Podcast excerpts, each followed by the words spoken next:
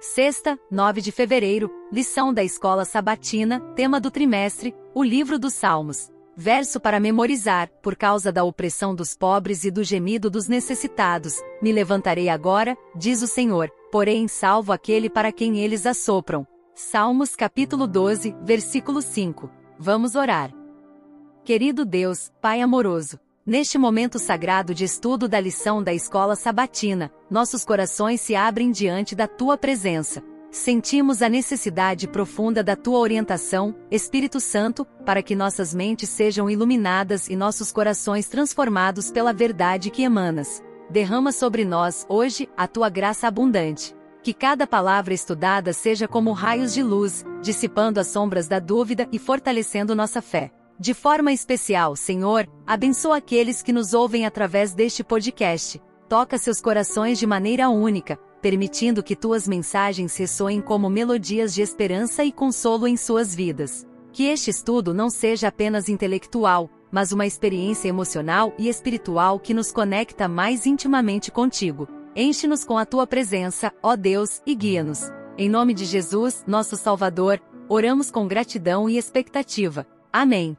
Tema de hoje: Estudo adicional. Os salmos são protestos contra a indiferença à injustiça, são uma recusa em aceitar o mal. Eles não são motivados por desejo de vingança, mas por um zelo em glorificar o nome de Deus. É apropriado que os justos se regozijem quando virem a vingança divina contra o mal, porque assim o nome de Deus e sua justiça serão restaurados no mundo. Os salmos compelem as pessoas a erguer a voz contra o mal e a buscar a vinda do reino de Deus em sua plenitude. Nos Salmos, recebemos a certeza do conforto e libertação divinos. O Senhor se levantará.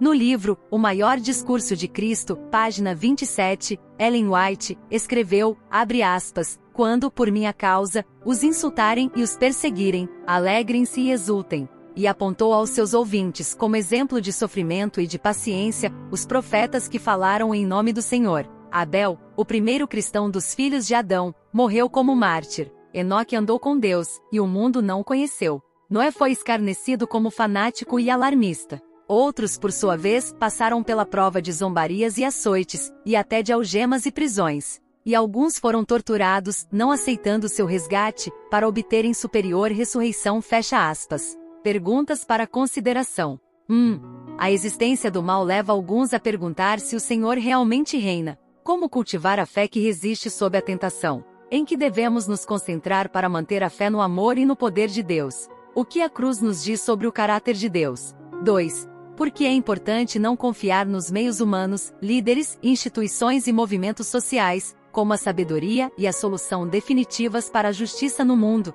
mas confiar unicamente na palavra e no juízo divinos? 3. Quais são as implicações práticas da verdade de que o santuário é o lugar do juízo? 4. Como entender a linguagem dura de alguns salmos? Essa linguagem nos ajuda a nos relacionarmos com a humanidade daqueles que os escreveram? O próximo tema da lição será: Sua misericórdia se eleva até os céus. Reserve um tempinho e ouça. Deus te abençoe. Até lá!